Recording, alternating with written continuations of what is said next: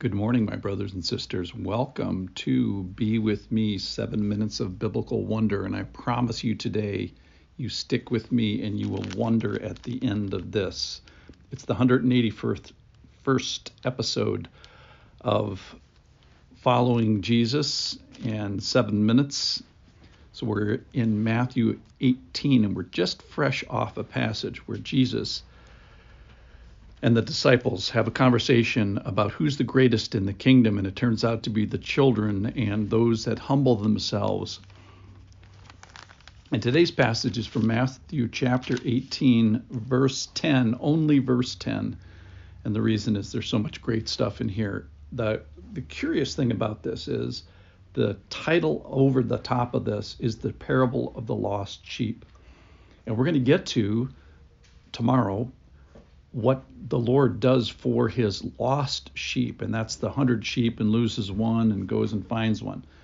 But before we get there, he actually tells us what he does in the care of the unlost sheep, and then he tells us how he cares for the unlost sheep, and it's by angels. So today, is a lesson, is a wonder. It's not so much a lesson, it's a wonder about angels. So here it is verse 10 of Matthew chapter 18. See that you do not despise one of these little ones.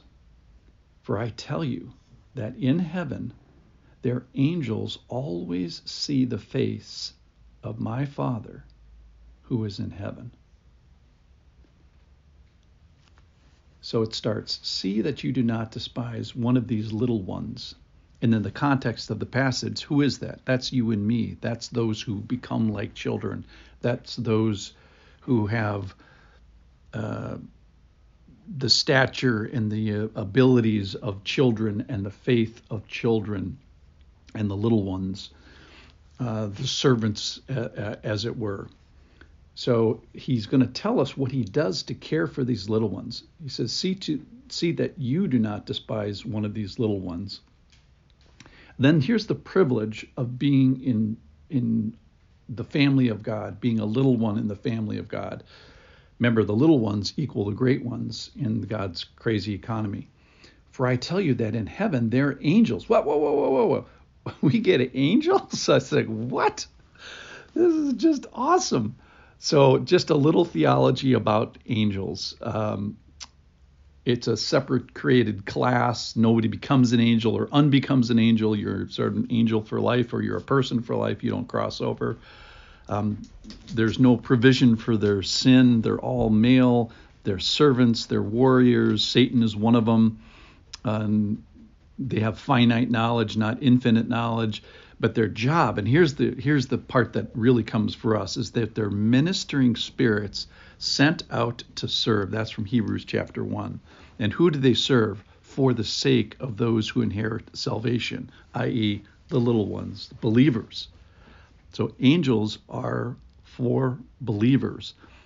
Beautiful uh, one in Psalm 34 the angel of the Lord encamps around those who fear him and delivers them. So the angels encamp and they deliver. So this passage of interest says, For I tell you that in heaven their angels.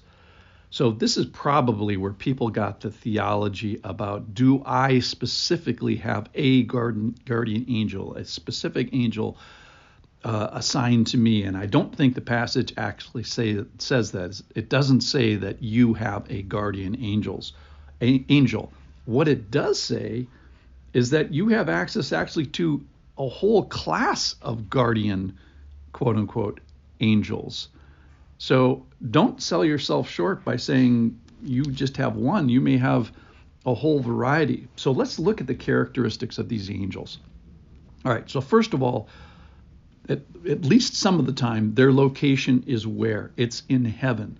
All right, so let's compare and contrast as we do this. Can you go to heaven right now and go back and forth in and out of heaven? No, it's something you can't do. All right, secondly, frequency. So they always see the face of my Father. So is that something that we can do? Nope, that's not. It's a we're unable to do that too. Well, how about access? Do we have access to this royal place to heaven? Nope, we're stuck here on earth. So again, can't do it. And then the fourth thing is this intimacy, always seeing the face of my Father. And this is something that's specifically uh, prohibited or, or until we get to heaven, that we're, we're not really allowed to see the face of, of our, our Father. So, with regards to location, can't do it. Frequency, can't do it. Access, we can't do it. Intimacy, we can't do it. But God provides a way and gives us this whole class of heavenly beings to help us in ways. So, how do angels help us? The short answer is I don't exactly know. Uh, it, it, it might be above my pay grade, or I don't know the specific uh, epic spiritual battle that they're helping with, but we do know that these, not people, I was going to say people, these angels in camp and serve and they're assigned and their task, and they do guard. So, in summary, I am a little one so let's start with that. Let's get the mindset of who we are in Christ. We're supposed to be servants, we're supposed to be children. The greatest or the fittest, as we talked about yesterday, are the least of them. The second thing is there's there's something happening here that's more than meets our eyes. We've got a created class of beings that do things that we can't do. They have access that we're not allowed. They have a frequency that we can't enjoy. They have a place that we cannot go, and they have an intimacy that we're not allowed to have. So, but the the cool thing is they're on our team. They're on believe the believers team. So the passage is titled The Parable of the Lost Sheep, but really the first line of it talks about the care of the unlost sheep. We get these uh, guys, these angels, to help us. So I'm left with amazement and wonder today and maybe a little imagination. I don't want to overstate what the scripture says, but there certainly is more than meets the eye here. And I am just left with wonder that I have a heavenly being or a whole or multiple heavenly beings or a whole company of heavenly beings that are encamping around me and serving me as a believer, assigned and tasked to help the believers and to guard me in some ways that I don't even know. So I am amazed and wonder wondering today at our wonderful God for his provision for the care of the unlost sheep by angels.